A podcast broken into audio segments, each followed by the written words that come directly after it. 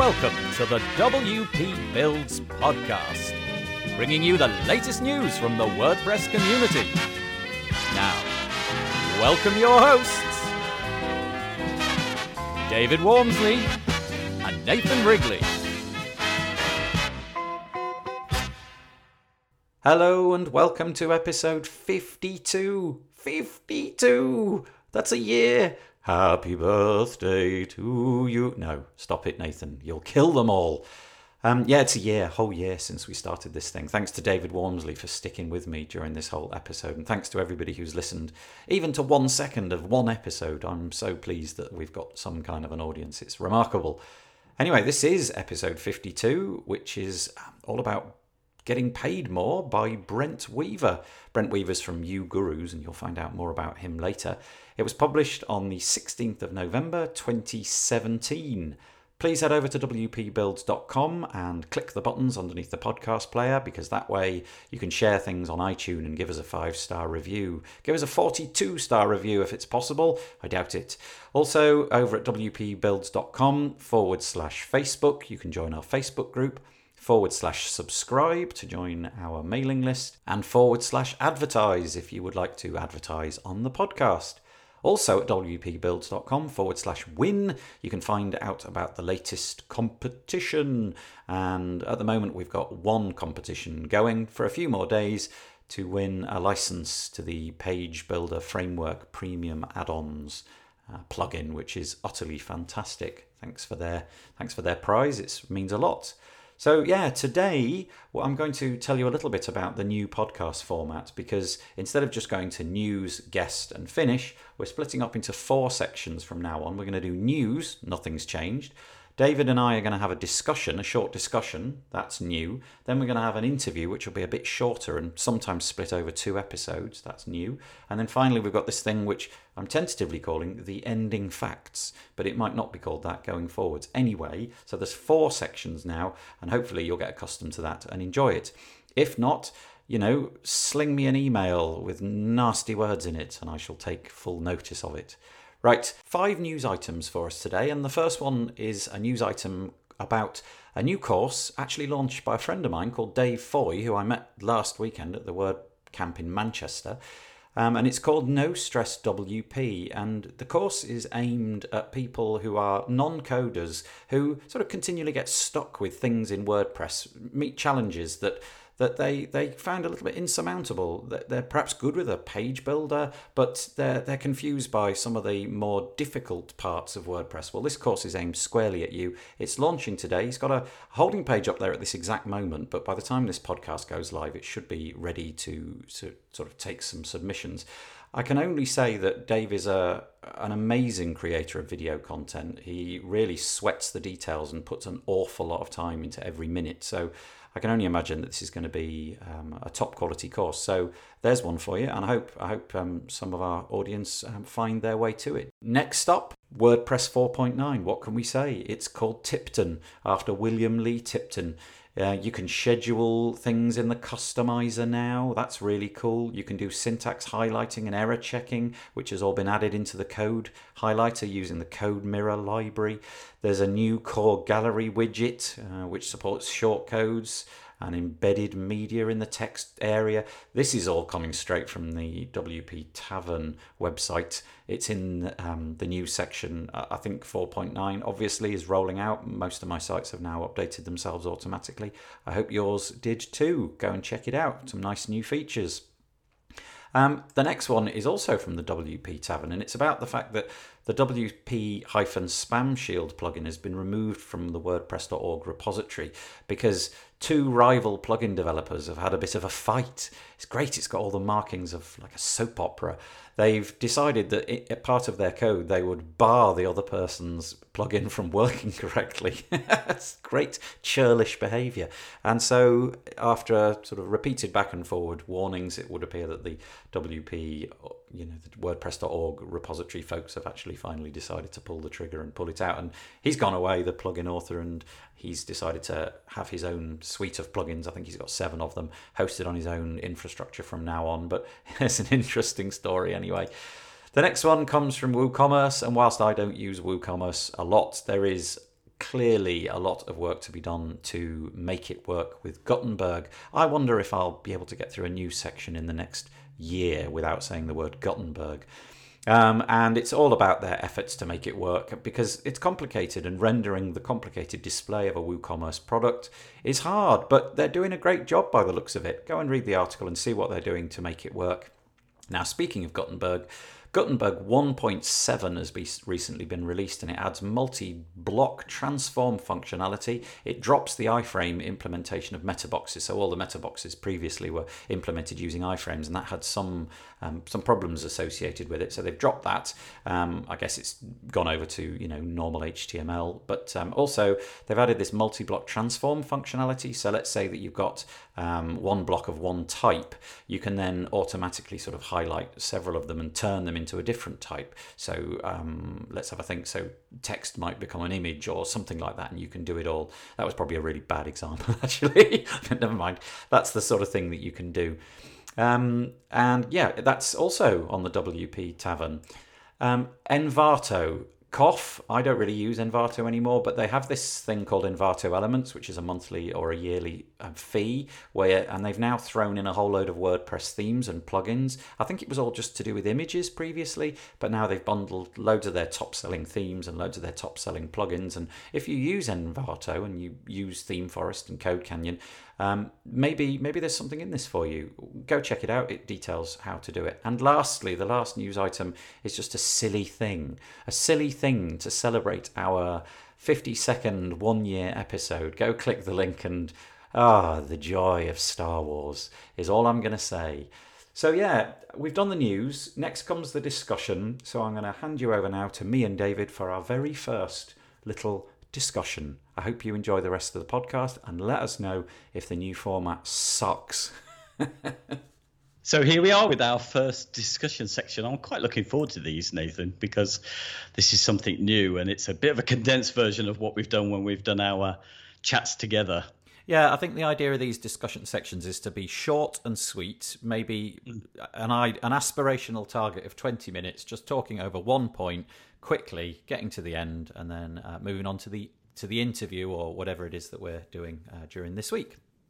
Yeah, and because it's the 50 second show, I picked an article out from the Mate Podcast.com, which is what I've learned from a year of podcasting. As we've just done a year, we can take a look at that article. So you'll have the link, won't you, in the show notes I if anyone wants to look at it. Me.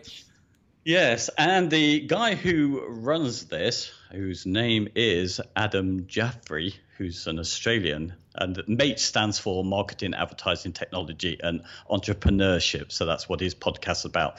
But I thought we could talk over his 20 points very quickly and see how it uh, resonates with us. So the first one is his is just get started, you'll learn as you go. So. Yeah, I think that's mm. true. I think that's probably the, the, the the the takeaway lesson about podcasting yes. is literally do that. Don't worry too much about the production quality. Don't worry too much about the audience. Don't worry too much about the website. I mean, our website's still awful, um, and we're a year on. We haven't literally haven't fiddled with it in a year. Um, so yeah, just just record something, get your voice out, listen to yourself, become familiar with what your own voice sounds like, and just just get on with it. Um, because it's too easy to put it off to next week and next week, and then a year later you're thinking, do you know what? I wish I'd started that. Yeah. Yeah, absolutely. I mean, I think the way we started was really interesting because you chatted about the idea of doing this. This is, I mean, really, the podcast is yours. You do all the work on it. And, you know, it just I love the way it kind of kicked off. You know, we we just discussed it and said, "Oh, let's just do it. We'll just pick a time when we're free." Yeah. And we just we just recorded something of interest to us and put down a few topics, didn't we, that we thought we'd be interested in. Yep. And, and press play. And, and there was no and, great plan. Um, no. You know, the idea was let's just see how this goes. And I think we had a plan to do a couple and then take it from there. Um, yeah. And it's been going for a year. Uh, but we've refined that a little bit. You know, you've been, because of commitments, been unable to come on every episode, and I've tended to migrate mm. towards the interviews and things like that. But um, yeah, we just started. We just drew a line in the sand. You interviewed me on a um, on yeah. a Beaver Builder video, and that was where yeah. we got talking, and then I think I just said, "Yeah, should we do a podcast?" And you very quickly went, "Yeah, all right." Which I wouldn't normally do, but Yeah. yeah, so it was kind of yeah, we were yeah, we were on the same path really, weren't we? With yeah, it, we yeah. yeah. the same ideas. Second one he puts in there, you're going to suck, which uh, which uh, I don't know. What do you think about that one? Yeah, I think we could have carried that sentence on. You, you know, for us, it would probably say, "You're going to suck, comma forever!" Exclamation mark. uh, yeah, you know what?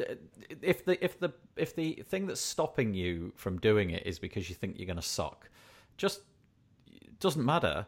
Um, you know, don't worry about the technicalities. Don't worry about the audio quality. Don't worry about the audience. All those things I just said. You, there's bound to be things that you screw up.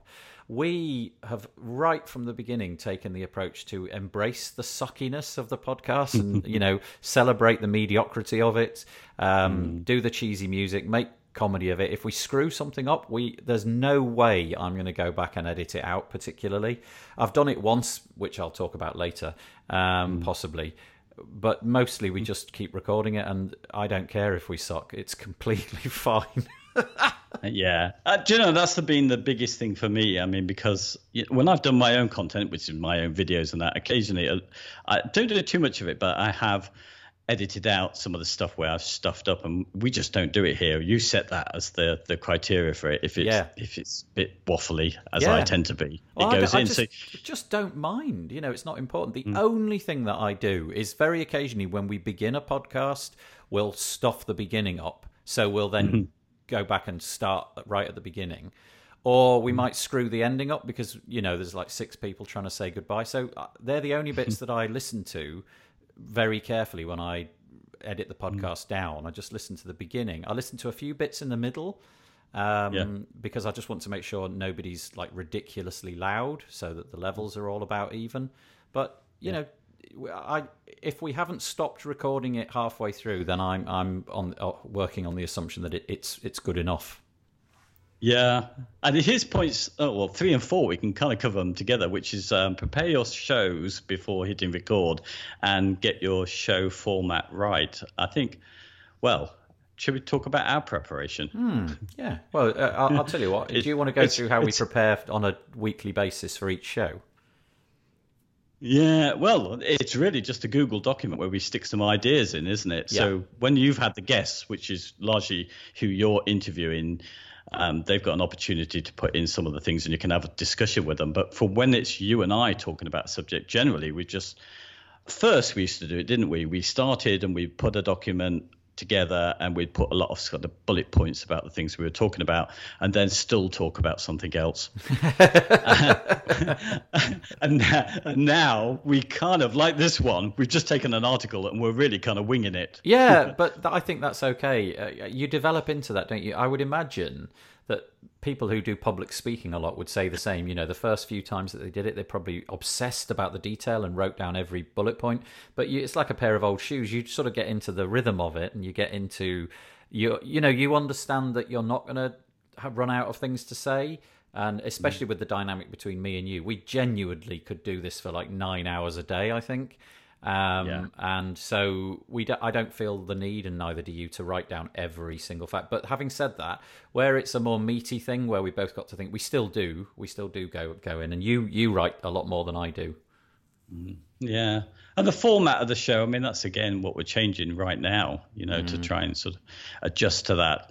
I mean, we've done it because we we haven't we never went with a format, did we? I mean, we kind of wandered into everything. you know, Yes. to kind of, once we got the weekly commitment sorted, which we didn't start with, um, you know, it was necessary then to do interviewing.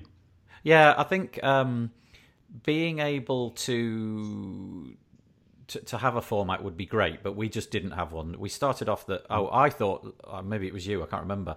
Um, let's do a bit of WordPress news because that might be quite interesting. And then we we had all these different ideas, and essentially it ended up just being then a then a discussion, and then that's it. The podcast's over. We had some cheesy music at the end. We had a, we have an intro which I recorded and whatnot. Um, but then we just sort of thought, well, let's let's muck about with it a bit and make um, make it different now that we're at one year. So that's what we're doing now. We've chopped it up into smaller little sections. We've taken no feedback as to whether this is a good idea. It's just, I think it's just you wrote me a, an email and said, "What about this?" And I went, "Yeah, all right." yeah, which is pretty much the way we've gone. One one of us has an idea, we run with it, don't Yeah, we? That's how yeah, it's kind exactly. of worked out. Yeah. um, this is point five was conducting a good interview is hard work. Now you might not think so, but I think you do a really good job at doing the interviews that you do. And I, for me, they are hard work. Unless I know that person and I know exactly what it is that they do, I find it really difficult. I think um, I don't consider myself to be a good interviewer. What what I am, I, I think I'm okay at filling up the gaps and asking the questions. I do think about what I'm going to say. So, for example, if we have a guest on, there I will never not know what they do and what they're about and what their you know their their take on WordPress is. So I won't go in cold. That would just be crazy. But um, but I so I do apply a bit of thought, and I usually write down a dozen questions or twenty questions or something, and then as the interview goes, I'll sort of scribble them out, um, and I'll be left with the other questions, and then I try to you know um, steer it around.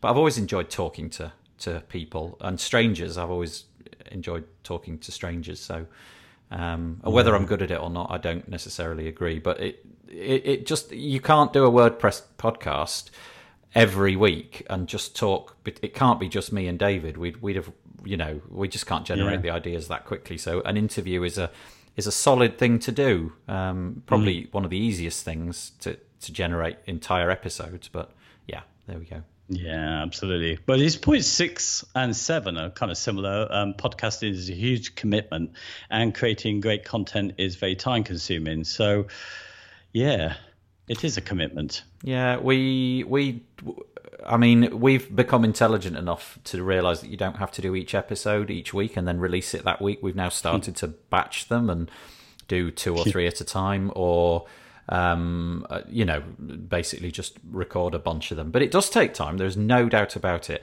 Now because our structure hasn't changed i've managed to shave that time probably in half because i'm now fam- much more familiar with the software i'm using and so on. But it is it takes uh, it, without a doubt it's 4 to 5 hours a week. So it's it's a big part of a working day for me to put it all together. And if you're like for example i did a i did an interview with somebody the other day and i started that at 10 at night because they were in north america and that was the time that they could fit in. So you know you have to juggle around a bit if you want to do it. Uh, otherwise we'd only be talking to people in europe.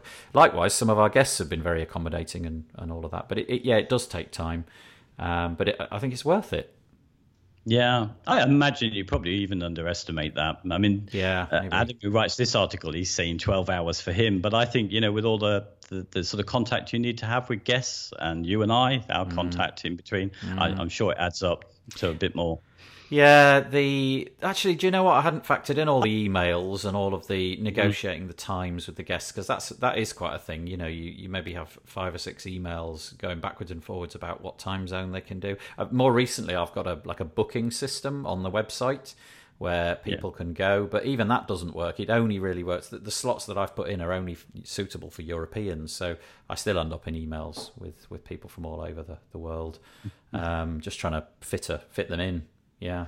Yeah, yeah. I'm looking at the headlines here. So actually, I, I haven't got the context for this one. But number eight was podcasting is a complicated project, and I, I don't agree. I think if you're for us at least, I think it's mm. straightforward because we're we build websites for a living. We understand what an RSS feed is.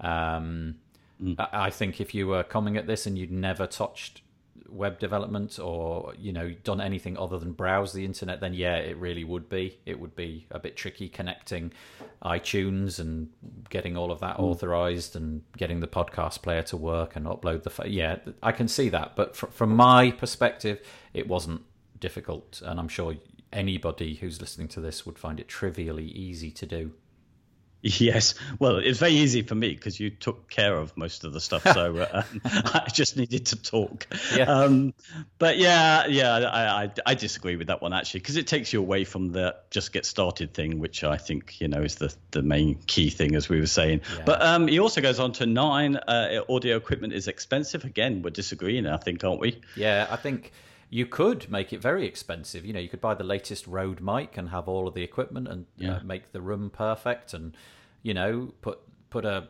soundproof room together and all that. But my setup for the last Mm. few weeks has involved me being in a tiny little room while the house is being redecorated. I've got a mic which sits on the table next to me and my Mac.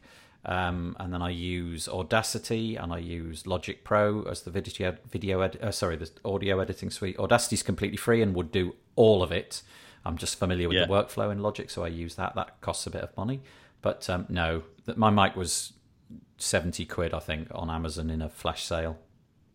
Yeah, mine was about 50 quid, and it's Yep. just an Audio Technica, which I can carry around while I travel. So, yeah, really simple. Again, if you wanted Um, it to be perfect, you probably could spend a fortune. Like we were talking uh, with Yeah. Dave Toomey this week, and he's padded out his office so that it's more soundproofed. I, I might do that at some point, but I haven't. But again, all of those little things make it sound better. Um, but we're far more rubbish than he is. yeah. I used to do a bit of, um, I used to work in a recording studio, you know, we used Oh, to, right. the cheap way of, yeah, the cheap way of doing that used to be um, egg boxes. Yes. You know, you used to get them like 30 and you could stick those on the walls to break up the, yeah. yeah. Well, that would do walls. it. Or the the really cheap way of doing it is to put a towel over your head. yes. That really genuinely works. That really, really pads it out. And obviously, you've got to not wriggle too much, otherwise the mic scrapes against the towel. But that that really pads out the sound. I mean, I'm not going to go. If you can hear echoes in the background because my walls are shiny and bereft of objects, well, that's life.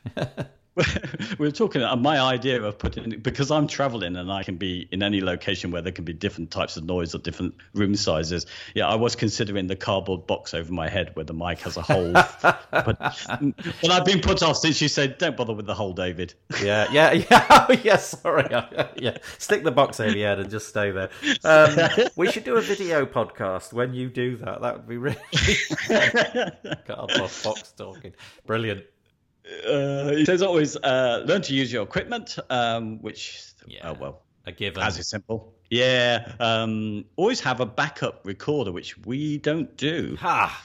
Ha ha! No, we've got no backup. If the audio screws up, I use Ecamm Skype recorder, so all of our podcasts are recorded directly from Skype. So David and I are on Skype at the minute, um, and I think it was twenty nine dollars uh, for a subscription. It works on the Mac. I don't know if it's available for Windows, um, and it records it in real time.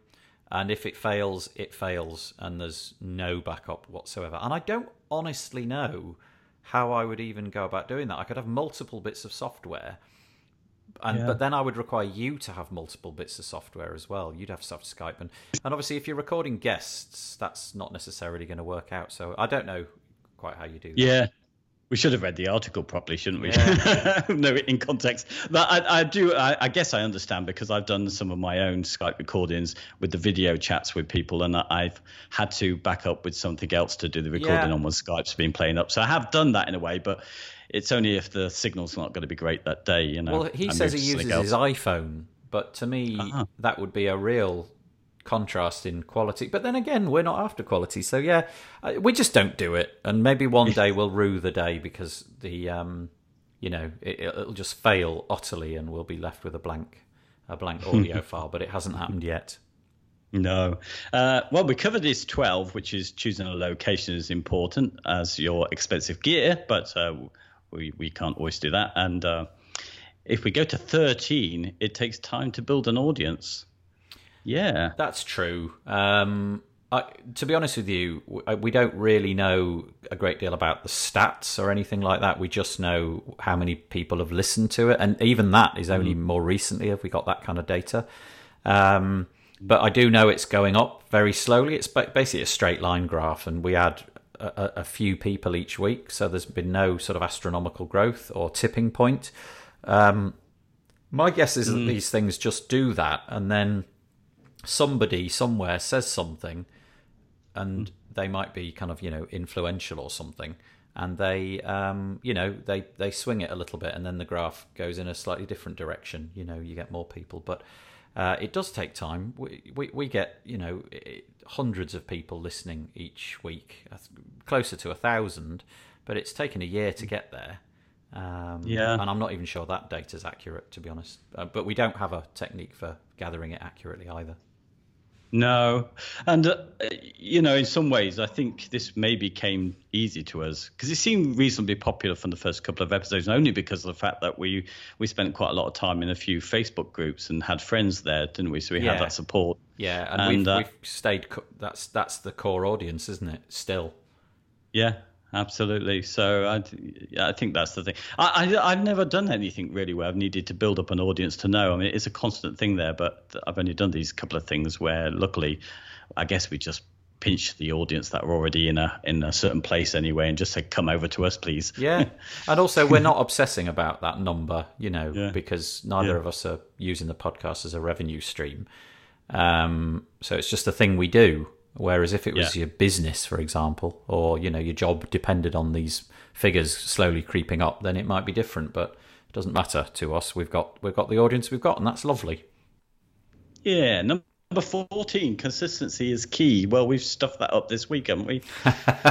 yeah, we changed the format, but I wonder if it doesn't mean the format. I wonder if it means you know releasing it on a weekly schedule and sticking to that schedule, or fortnightly Yeah. or monthly. Um, make sure you release it at the same time or same day each week. That's what we do, and uh, I've just heard that that's wise, so that's what we did. But I've no idea if there's any truth in that. But it feels to me like the right approach. Yeah, and we came in, didn't we? That we had two days that we were free, that were Wednesday and Thursday when we kicked it off. We had no thought about it. We just said we could give it a stab on, and we I think we did it first week on the Wednesday, and maybe even put it out on the Wednesday, and then the next week I think something fell behind. and We said we'll do it on the Thursday. Yeah. So we realised that Thursday, Thursday had to be our day because we had the possibility. That- And um, of course, we got remarkably, we've stuck with it every week. We've hit that. We've hit that. Um, we've hit that target. We've got it out each and every week. I'm quite impressed with us, David. Yeah, I am. Yeah, I'm proud of it really. It's one of the only things. genuinely, it's one of the only things that I can absolutely hand on heart say I've stuck to this really without flagging. Um, Yes. There's, there's, I, I get, uh, you know, I like the shiny new thing, and this is not shiny and new anymore, but I still really enjoy it. Yeah, yeah. Uh, number 15 is, well, we don't do, which is get help with production. Yeah, it's just us, but presumably if you pay people, they'll mix down your audio and make it sound more professional than than you could have done. But you know, we're, we're not there. We're just what what it is is what it is, and I do it on my Mac, and that's all there is to it. Yeah. It would be nice if we could have transcribes and that, but it's too expensive, isn't it, to do that, too time consuming. Yeah. You know, for accessibility and for SEO. Yeah, you can go to rev.com and get $49 an hour or something. They'll transcribe your audio. But, you know, that's not what we're doing. We just write a, li- a few hmm. little show notes to summarize what it is, and nobody's doing any keyword research on any of that. We'd literally just write it and, and out it goes. And, you know, that's life. Yeah. Yeah. Number 16 is podcast statistics suck. Well, we know that. Yeah, we just mentioned that. We don't really have great statistics. The one thing I would love for it to be able to tell us is when people dropped off listening. So, did they get two minutes in? Did they get six minutes in? Did did did five percent of the people get to the very end? Um, we don't know, but that would be quite nice to know. I'd like to know if people just go to the end to hear the cheesy music. Yeah, I think that's basically what's happening. That's probably Yeah, all that Ninety percent of everything is that. Yeah,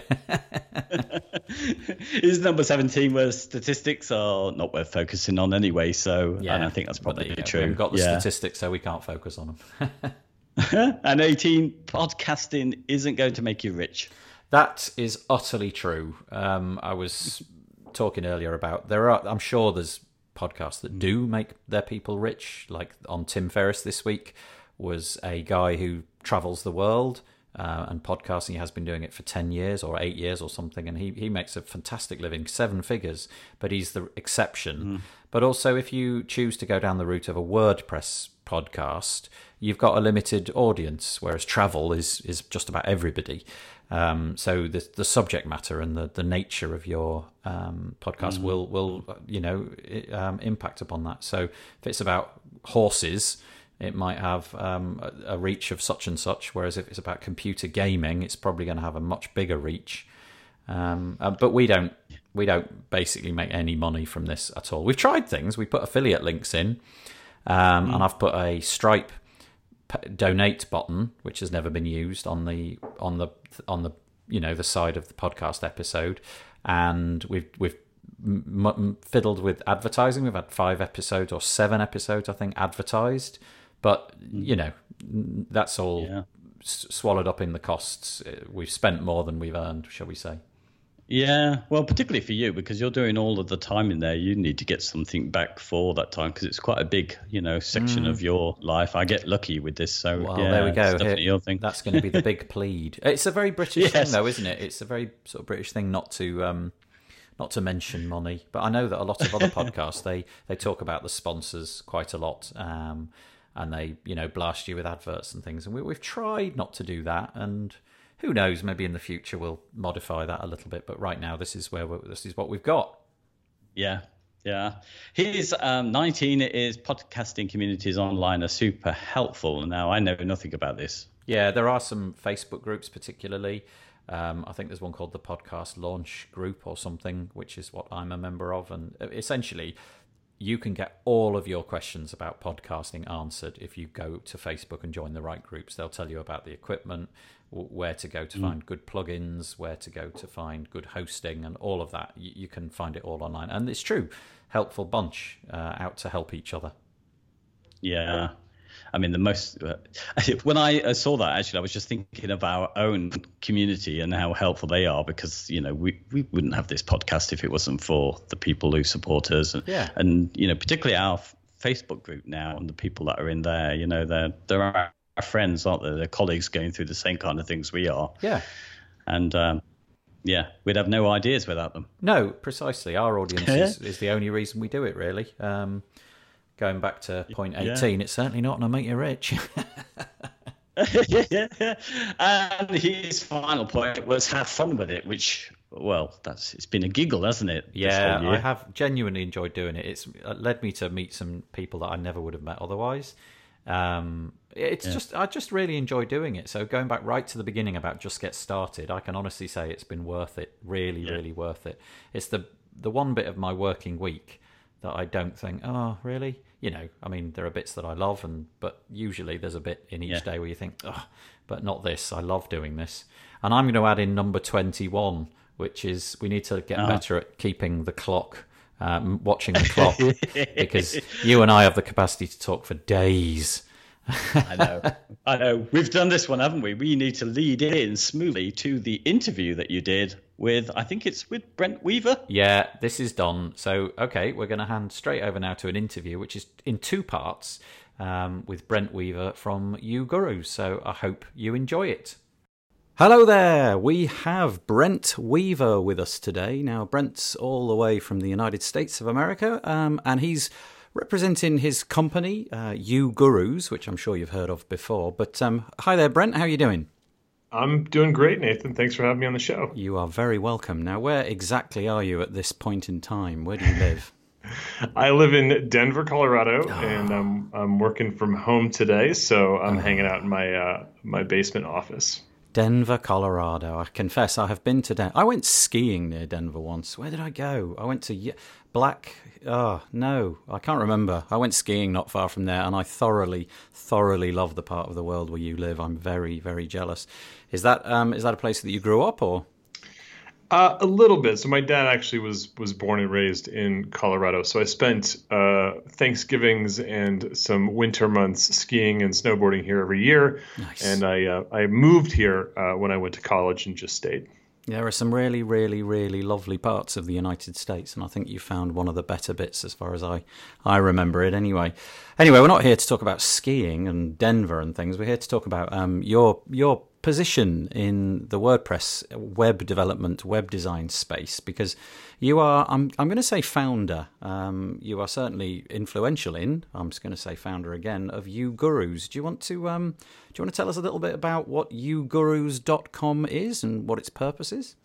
Yeah, sure. So we're we are a, a business accelerator, or you could think of us as a business school for web professionals and digital agencies. And typically, I say kind of earlier stage or smaller companies that are between uh, one and ten people is really our sweet spot. Most of them are doing, um, you know, they've been established a little bit, uh, and they've you know been doing some work for clients, but they're not really satisfied with how much money they're making in their business, or they've got some frustrations around. Um, how much time they have available to spend on the things they really love doing in their business. And so we have a, a 10 week program that kind of kickstarts uh, them into the uGurus ecosystem, and we focus on uh, their their overall marketing process, their sales methodology, as well as their project and operations of their business to help them seize bigger opportunities, get their time back, and take away that uncertainty of going it alone. That um, so it sounds to me, you know, we're not talking about code, we're not making you a better developer, we're not talking about design skills or anything. We're focusing entirely on the business, turning the business into from something unprofitable, unsatisfying, into something um, lucrative and worthwhile. That kind of encapsulates it, I guess. Um, so, so ha, why? Why did you? Why did you do it? Why did you start this thing? that's that's a really uh, that's a great question. So I had a digital agency for uh, just about 13 years, and for the first seven of those years, uh, I was great at what I did. I had, uh, you know, I knew how to build websites. I could pretty much code anything that I needed to, or design what I needed. My my partner the same. We we grew up. We started coding and creating websites very young, uh, and when we started our company, we really could build anything a client came to us for. Uh, but we were really frustrated with how the business was turning out. About seven years in or so, you know, we had hired a couple of employees, got an office, kind of done what we thought you were supposed to do with the business, but we were missing something because we never had any money in our bank accounts. We were always stressed. Um, always felt like we were, you know, a day away from going out of business, and uh, we really hit this kind of uh, this low point. Um, and it was at that moment where I really realized that we had just been trying to go it alone, and we just weren't um, connected to the right people to teach us how to to run a business like this. We had great technical and design skills. We just lacked the business skills. And so we kind of went on this multi year journey of hiring a ton of consultants, probably paying hundreds of thousands of dollars in consulting fees, training programs, accelerators, uh, entrepreneur groups, and uh, really turned the business around and um, actually was able to, to get it profitable. Um, we, we grew the business to about 14 people, had over 300 clients under active management, and then that business got acquired in 2012. And we had about the last two years of running the agency, I, I, had started blogging about some of the things that we were doing inside of our agency. I had read a 37 Signals book about oh, yeah. um, packaging your exhaust, right? Having things that are coming out of your business that maybe aren't benefiting your direct clients, but other people in the marketplace might find them interesting. So I was blogging and I started getting these thank you letters of like, you know, thank you so much for the things that you taught me. Like it's, you know, it's helped me get my time back so I can spend it, you know, my daughter's soccer games. Or hey, you know, because of you, I took the first vacation that I'd ever been able to take in 10 years of running my business. Uh, and after a while, you get enough of those letters, you kind of go, hey, maybe there's something here. So, so we um, we really thought about what we wanted over. You know, we've been running our business for about 13 years, and had thought about you know what do we want over the next decade of our entrepreneurial journey? And so my business partner and i you know thought long and hard about that. And we decided that instead of you know kind of operating this client services agency and a training company simultaneously that we thought hey let's just go and pursue this um, this training company full time so we started that business uGurus uh, in 2012 we're coming right up. November 1st will be our five year anniversary in business and we're really excited about that. So, uh, just taking a few little points out of there, you, you you've basically been, um, for the majority of your time, you've been successful, at, but yet um, not necessarily feeling that you were successful. And there's there's there's also been times where economically not so successful. So it's been a bit of an up and down road along the way. So um, during the course of the last twelve years or so, you've you've had you know a, a large amount of success. It's gone um, from strength to strength, and yet you've decided to start this completely different company. Did you sell your web design business um, because you were fed up with that? Or did it just kind of evolve to the point where you'd written enough blog posts there was enough interest that you thought actually i'm just going to flip over because this looks like something i really want to do much more. I'm fed up with doing that now so i'm going to i'm to go and do this instead you know, I um, I definitely wasn't fed up with it. I think uh, I always tell people that I got my my first uh, unofficial master's in business uh, owning the the web agency, web and marketing agency, Hot Press Web, because you know I got the opportunity to to pitch our services and our agencies to you know over a thousand different businesses. That means I was you know I got to go into you know the the smallest kitchens of startups uh, to these big uh, Fortune 500 publicly traded company, you know, conference room type of environments. Uh, from from companies like Dish, Anheuser Busch, Adobe, uh, and stuff like that. And and so I, I, learned a lot about other people's businesses and, and what makes people money and and how people operate nonprofits and you know all, all sorts of stuff. And I, I love that work. I love client services, um, but um, you know it's it's one of those things that after you help hundreds mm-hmm. of businesses, you know, build their business, right? Um, there was there was definitely a time where we are like, well, what if we just you know created our own thing? Now, our my my my blogging about running our agency actually did before we sold our agency did turn into a revenue generating trading product. So it wasn't like we were thinking to ourselves, hey, this is something that we could make money. Okay. I mean, we yep. were we were making uh, you know well into the six figures with our training product line, um, and so it was kind of like a thing that was you know it had legs, it had some some momentum behind it but our agency was also a, a, a very profitable, well-run business and I found myself in this position where I was really kind of riding two horses at the same time.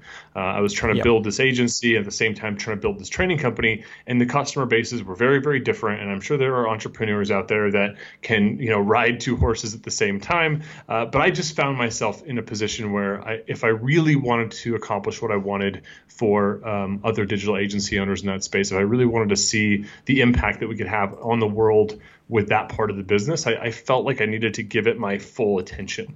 Uh, and, and, part of that too was just that, you know, after building websites and doing marketing for other companies after a while, like I'm not going to say I got tired of it. I think it was really, you know, it's always new and interesting work and always challenging. Um, but I think for me, I just I kind of found my calling, and a lot of that again came back from from those uh, those individual like letters and emails and and these things that I I was just getting this feedback from the marketplace that I couldn't ignore. Yeah, you've kind of preempted my next question really, which was you know if um, if everything was to fall apart today for some unknown reason, you were suddenly to find yourself. Um, uh, needing to begin again, would you would you head down the educational route, um, or would you go back to web development? Do you think, and all of that? Hmm. I mean, I would still definitely be doing like what we're doing right now. I mean, yeah. without a doubt. I, yeah. I think we, um, it's it's been such an incredible journey, and the companies that we've had the privilege of meeting and empowering and um, you know the impact that we've had in the world. Like you know we used to have a lot of impact through our clients businesses and that was really cool. And now we kind of have this other layer on top of that where we get to help inspire and challenge and influence these digital agency owners who are then in turn working with you know hundreds or thousands of additional companies. And um, and, and, I see those you know that is like true leverage in the in the marketplace of, of creating impact. Like one of our our graduates of our program you know, he didn't think uh, this, this, guy's name's William, and he didn't think that um, you know anybody was paying for more than four or five thousand dollars for a website, right? So he goes through our program, graduates, lands a seventy six thousand dollar app development project um, right after he nice. graduates, and um, but the the app that he built, his clients, because of the discovery process that we taught him, ended up helping that that client that he worked with generate over four million dollars in revenue for their business. So yeah, it's great that he got paid seventy six grand, but like the yeah, whole story, yeah. you have to mm. have the full thought, like you know, he created an amazing impact for his client. He deserved to get paid that much, deserved to maybe even get paid more. Um, and so, so uh, for us seeing that kind of, um, you know, that that ripple effect where we have an impact on one agency and they're working with 20 or 30 or 40 clients a year and they're able to use our methods through that, like it's just been a very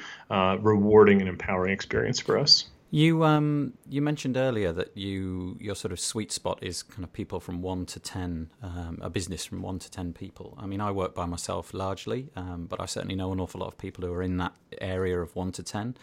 Do you do you cater primarily for people who, um, to put it mildly, are not succeeding, or is there scope for you know because if you've got 10 employees and you're managing to pay the salaries on some level you're succeeding whatever whatever anybody else you, says. you, you would you would be surprised right? I mean well that, that's my question. Is is there a is there a part of your program which tightens up even a mod- modestly successful business and kind of you know hone it and shape it and make it into something even more um, super super refined if you like yeah, so I mean, so our boot camp when we uh, first launched, it was called 10K Boot Camp, and the whole purpose of it is to help people break through this $10,000 project barrier. And we we initially in our boot camp, uh, you know, longer term, we kind of start opening up to some other parts of your business, but we really look at like your individual deals because we find that that's something that people can focus on.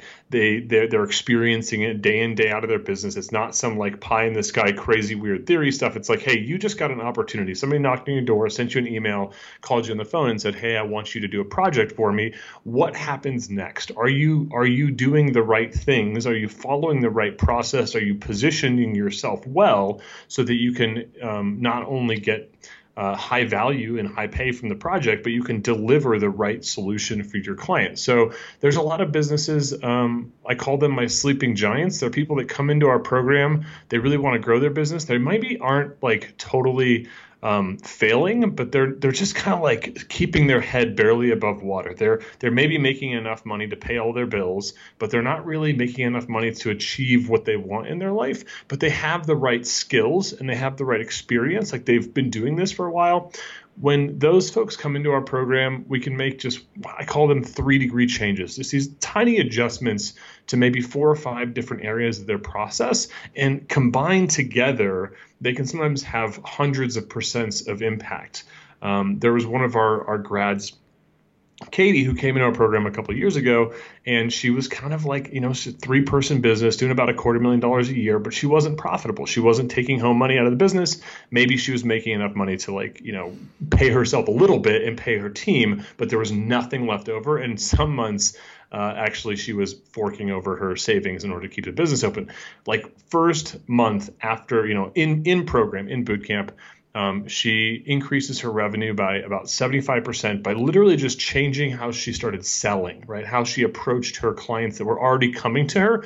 Nothing crazy with lead generation, no crazy like Facebook voodoo or whatever. We just changed the words and the conversation and the process that she used with people that were already knocking on her door. It goes from selling you know 20k worth of projects in a month. I think that the next month into boot camp she was doing 35 or 40k by the uh, time she graduates, she's averaging about $40,000 months. And then we looked at other parts of her business where she was maybe paying too much for certain things, helped her pull those expenses down. By the time she graduated, she was doing over 50K a month and she was spending uh, less to run her business than she was when she started. Now, fast forward uh, to this year, and she's continued that momentum. Same team size. She's doing about 700k in revenue this year. Um, probably 75% of that's margin, right? So we look at a, a, lot of different areas within the business to make those adjustments and make sure that you're doing, you know, following the right process. And and look, so when I was running my agency, my processes were like they were very trial and error. It was kind of what I thought you should be doing. Nobody yeah, that yeah, ran a successful agency ever sat me down and said, "Here's the model." No, uh, most of us just began, didn't we? We just sat down and decided we were going to do this for a living, and and it just evolved via trial and error. So. Yeah, I mean, somebody will be like, "Hey, you know, give me a proposal." You're like, uh, "Okay, okay." it's Google a piece of paper with words. proposal, right? I mean, I, I literally, you know, this was when we started our business. It was, it was pre-Google, so like literally, my first proposal was, I think it was, it was, it was like my life story. I was like, this is why you should hire me, you know, five page, you know, here's my life story, right? And just like totally not did totally didn't get the deal. But um, so there's just these things that um, you know I end up paying you know consultants in the six figures to help me create and refine my process over thousands, you know, over a thousand deals pursued. But then over the last five years, we've taken that process and we've applied that to um, thousands of other companies and then worked with them to see like, hey, how do we refine this even further to make this stuff work really, really well? So um, I'm just going to interrupt there if that's all right, yeah. because you keep you keep um, referring to we, um, and you talk about we do this and we do that. Now, my the, the thing that I see all over the internet um, is training courses where essentially you, you, you buy into a, a heap of videos, you might get some um, materials um, written on in a PDF and what have you. Are you saying specifically that you actually delve into the particulars of their business. Um, it's not like you, you let you, you give them the materials and then say, right, from here, figure out how to implement it in your business. Do, do you actually get on the phone with these people and explore their processes and work through it with them on a more or less one to one basis? How does that actually work? Yeah, that's a that's a really good question, uh, Nathan. And um, so so I we, we when we started uGurus, the first products that we created were video courses. Um, you could go to our website, you could buy our web design sales kit for a couple hundred bucks, and you know watch videos and comment and interact with me uh, on chat. And um, after doing that for about um, a year and a half or so, and, and we sold several thousand copies of of that program, and we had created a couple of other programs that were pretty successful too. Um, I started calling a lot of those agencies that had bought our program, and um, I found, you know, the, the results were mixed, right? I mean, everybody was very happy with the purchase, uh, but the, the the courses, right, video courses, um, I mean, it's pretty well known out there. I think Harvard did a study of like online, ma- massive online courses, and you know, it was something like nine percent in the massive online course space. What we found was more around nine percent completion, right, like yep. single digit. Whoa. so what I found cool. was with our customers, it was better than that. It was more like 25% or so had completed the course. Um, but then even out of the ones that had completed it, I really dug deep with them and I asked them like, what's going, you know, what are you doing in your business? How are you selling? And even if they had completed the program and gotten their ROI, gotten, you know, changed maybe some parts of their business, um, I didn't think, I personally didn't think that they had really implemented what I really intended for them to implement. Yep. And I don't think I could have created, you know, any more videos that would have gotten them there. It really came down to their mindset, how they were viewing the content, how they were applying certain parts of it versus other parts of it. And when I really dug into it with them and I just started like coaching some of these people like on the fly, like, hey, can I just do a call with you every week? I'm not going to charge you. I'm not going to, I just want to like figure out where the gap is between what you what I thought you were going to learn in my program and and what you're actually doing in your business because it's there's a huge gap there, huge opportunity. So I just started doing like this kind of pro bono coaching with these customers that had bought our program and the impact that I had on them over just a couple of months, like 3 months was like insane. I mean, people were going from maybe you know they were selling four or five thousand dollar projects to fifty to seventy five thousand dollar projects. They were hiring team members. They were delegating the work that they didn't want to do, and the the acceleration of their business through that personal accountability and having a mentor really get to know their story, their unique situation, their why, and figure it out with them on the fly like that was the impact that I really wanted to have. So we shifted course. Instead of creating more video courses, we basically said, look, we're going to do things where it's it's small group and one-on-one based. It's going to be a mixture, okay. and we're going to leverage video course, you know, video course material, some of the things that we know we just need to teach somebody, but then we're going to really help them to take action and make shifts in their business business and push them outside of their comfort zone. Uh, I've consumed a lot of video courses in my day. It's rare that a video course by itself pushes you outside of your comfort zone. When you have somebody that's coaching or consulting with you on top of that, that's like the magic sauce that I've just found. Like the, the even for myself personally, like I'll buy a course and then I'll immediately hire whoever you know built the course to really help me do it, right? And that's always where I see the 10x return on those types of things.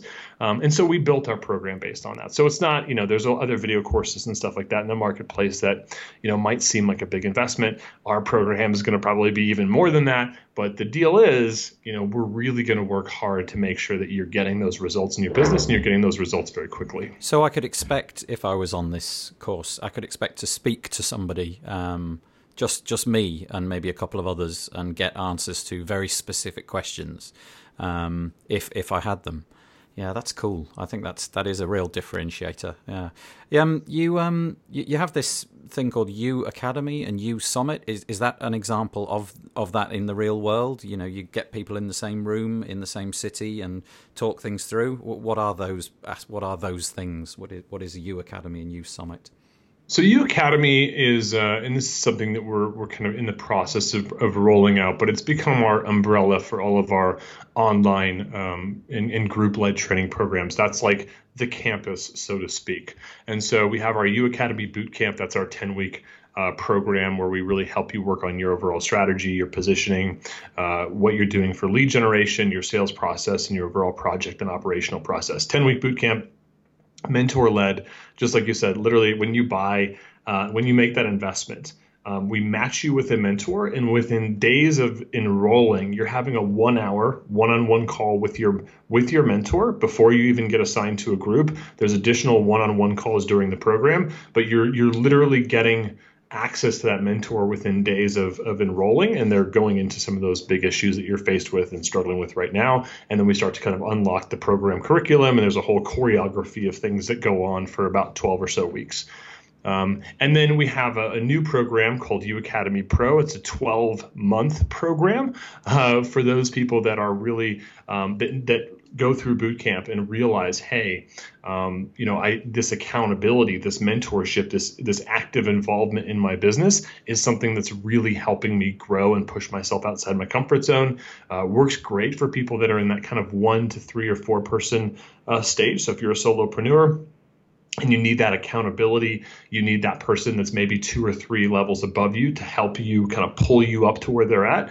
Um, that's kind of our 12 month program and then we have an elite version of that that's just kind of a lot more work sessions and one-on-one done for you stuff. Mm-hmm. um, and then our u summit is our annual conference and that's really been a, uh, a community thing. This year we opened it up so other folks can um, that are not currently in our community can uh, actually attend that and get a little bit of a taste of, of what we offer. And in, our annual conference, we bring in a heap of great speakers. Um, we've got some really amazing people this year, like Ryan Deiss, Ryan Levesque. Mm. Um, mm. Uh, lots of people from our, our uh, you know, the general marketing and business uh, space, Brad Martineau, um, Re Perez at Branding for the People. Lots of awesome speakers, right? We yeah. got I think twelve or so kind of keynotes, and then we also have time to like do some masterminding and work sessions at those uh, those events. So that's that's our annual conference. Does um does this fit w- w- better with um, the USA? Uh, that is to say, if I was living in Australia or um, the United Kingdom or wherever, does your program fit time zones? You know, do these people, do you have people dotted around the world, or, or are they willing to to be on the phone with me um, during those uncomfortable times of the day when you're asleep and I'm awake, kind of thing? So we um, our small group is really where the time is you know kind of locked and and people get to they get some influence in when they're their what, what their time preference is. So if there is a, a, a, time that works better for somebody or time zone, usually we're every month when we launch a new boot camp, we're we're offering a couple of different times time spots for um, for groups. So the UK, um, we're always running morning groups. Like that's usually our most popular, like a 9 a.m. Mountain Time, which is is you know usually afternoon to yep. early evening in, in yep. the UK and Europe. And then Australia, um, we have an Aussie mentor, but we, usually we basically do uh, maybe a 3 p.m. or 5 p.m. Mountain Time group, and that's kind of where our um, our Australia, New Zealand folks and some other time zones will will usually do. It's kind of first yep. thing in the morning for them. Yep. Um, we have had a couple of people though that uh, you know just because of, of availability and and they requested a specific mentor and, and they just commit and they're you know they're waking up at 4 a.m or something for the group but yeah. for, for, the most part i mean there is that component of it but we launch a new boot camp uh, every month a new cohort and so we'll have anywhere from two to five groups kicking off every month for that program and and then you know depending on where your time zone is if if some if there is a hard constraint sometimes it just means we bump somebody to the next month and, yep. and they're yep. waiting a little bit longer and sometimes we'll we'll grease the wheels and give them a little bit more one-on-one coaching uh, while they're waiting, just so we can be making sure to get them that quick ROI. Um, you talked about commit there, um, people that commit. Is is there a if you could describe the perfect uh, customer of yours, um, what would what would be the things that that would um, that would excite you when somebody came to you? Is it somebody with a with a failing business or a successful business? Is it somebody who um, I don't know is willing to share more or talks a lot, or um, mm. or is it somebody who's you know good with banking? Or it, what, what is the what is the, the the best client that you can have coming to you? So I mean, failing business, which you know there's all kinds of businesses that are quote unquote failing or succeeding. And, and look, I mean, I think if somebody is under duress and they are, this is like their last uh, ditch effort. And I'm not going to say that we haven't had people that, you know, were in that situation and went mm. through program and became successful. But I mean, that is hard, right? Because they're essentially looking at us as their last chance. Um, and that puts a lot of pressure on us. And it also sometimes makes them um, want to rush the process, cut mm. corners, mm. and those are the types of things that you know when, when that happens and, and, we don't become aware that they're doing that, and then they come back to us and they say this is not working, and then we're going okay, well what what did you do? And they're like, well I did this, but I didn't do this because I didn't have time, and then you're like, well, yeah, that was you know right. So so that's that's one thing. I mean I think if you're in a position where you're you know you're staying afloat, you want to grow the business, you're growth minded, you're probably experiencing some pain. We call it the stressed with success business um, that's you know maybe a little bit successful, but at the same time they're they have some problems in their business that that if not resolved shortly um, could lead to some serious problems. Um, there's also people that are you know that maybe have a solo practice that they're not sure how to grow it bigger than themselves, and so those people are also uh, a great fit when they're they're kind of you know uh, breaking even or they're doing okay by themselves. Maybe they're doing you know high five figures or they're scratching at the six figures and they're they're looking for that quarter of a million dollar, half a million dollar business. Those are great fits for us. I call those my sleeping giants. Um, oh, nice. And then um, uh, in terms of like in program, you know, we ask people like, are you coachable, right? Um, are you willing to follow the recipe before you start innovating? And and this is a really important part of the process is that you have to trust the process. You have to say, look, I'm willing to do this at least a few times exactly how you tell me to. Um, those are the great people where they yep. just they follow the process, yep. they do it, they trust the mentor, they they continue to to interact with their mentor, share openly about what's going on, so that we can make adjustments and tweaks along the way. Those folks do great. The people people that go through the course and go, yeah, I already know all this, right? But they're not applying it. They don't actually recognizing that even though they quote unquote know it, they're not doing it, and that they resist actually following somebody else's process. Now, I don't know if it's like ego or pride, and like I've been there before, um, but sometimes that those folks are the hardest to reach mm. because they, you know, they they feel like knowing something is the same thing as actually doing it, and so you have to, you know, you have to really like you know that they, kind of become our uh, our squeaky wheels that probably get a little bit more attention than, than I would like. But um, you know we do look at every person in our program uh, uh, with you know under under a microscope. And we want to make sure that everybody is successful and they get what they want out of the program. Um, those those sometimes just happen to be the harder folks and the feedback we get usually is, is at one point we'll eventually get through to them. Maybe it's in week seven, week eight. And then the comment that we always get for them is, you know, gosh, I wish I would have just followed your instructions sooner because, yeah. you know, it could have saved me a lot of a lot of pain and heartache. You know, so the ones, ones that crush it are the that it, just come out of the gate doing exactly what we say. It's kind of like driving a car or something. You know, you get in the you get you get in the car, you can't drive it, you've no idea what the gear stick does or anything like that, and you listen to the to the person opposite and they teach you the process because they've done it before. Um, and with, with business, there, there's there's a right way to do it. It might not be your way, and it you know, but but I, I completely get what you're saying, you know. And a malleable person who's willing to to take it on board and do, basically do as they're told and be schooled, um, who's willing to sort of follow the process and at least give it a go because you know uh, the people that you're that you're using as coaches they've done this before they've been there they know what they're on about so yeah um, listen we're gonna sort of call call a stop to today's um, episode if you like we're gonna but we're not finished because we're going to actually split this up into two parts. So we're going to find out a little bit more from Brent um, next week. So if you come back next week and listen to the podcast, uh, you'll find out some more. But uh, for this week at least, anyway, thanks, Brent. Yeah, it's great. Thank you, Nathan. I appreciate it.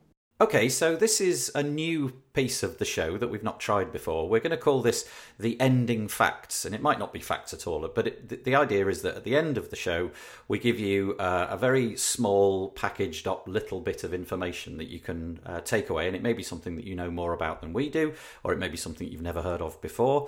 But um, I'm going to hand over to David to do the first one of these ending facts bit. Yes, well, the first one is uh, interruption marketing. So actually, we're going to take some terms that we don't know too well, so we can kind of learn something along the way. As, but I do know this one because I did actually read the Seth Godin book called permission marketing, which is where this term comes from. Have you heard of it, Nathan? Well, no, not really. But looking at what you've written, David's written a few little notes to assist me mm. with all of this. Um, it, it, makes sense. It's kind of a, a, a, technique which I'm sure we're all aware mm. of. But no, I've not heard of the, the phrase interruption marketing ever before. Yeah, it's. I think it's a phrase that's come about with the first uh, talking. I don't know when uh, permission marketing came out, but it's uh, one of those books that's talking about the new changes in marketing from the old traditional ways to digital marketing. And th- this is his term, if you like, for traditional advertising. So TV, radio, billboards, all of these interrupt your day to day business. So, you know, a program is broken to show an advert on TV. And it's looking really when we talk about that we're looking at it in terms of what's new and great about digital marketing in the sense that we can now with permission marketing do the opposite. We we let people um, decide to to be informed about a particular thing rather than some generic sort of scattergun approach to advertising. So that's really all that this term's about. Um, quite interesting one though because there's a bit of a, a paradox in it because you kind of have to interrupt people to get them on board for permission marketing. Yeah, I was going to say it seems it seems odd, and, and also how do you actually gain that permission? Um, is, is, another yeah. interesting one. But yeah, um, with a pop up. yeah, well, exactly. But then that's an interrupt, isn't it? Uh, exactly. So you can't you can't get the permission without the interruption, as you say. Yeah, really interesting. So yeah, interruption marketing um, and permission marketing.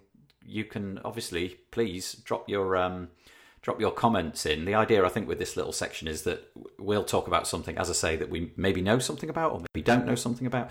And if you want to just comment and educate us and educate the rest of the audience, that would be great. So, um, yeah, it'll be the end yeah. of the episode, David. We'll um, fade in the cheesy music and, uh, and I'll say goodbye from me, Nathan Wrigley. And it's goodbye from me, David Waumsley. Bye. And I waved again. I actually did it. Oh, God, stop doing it. See you later.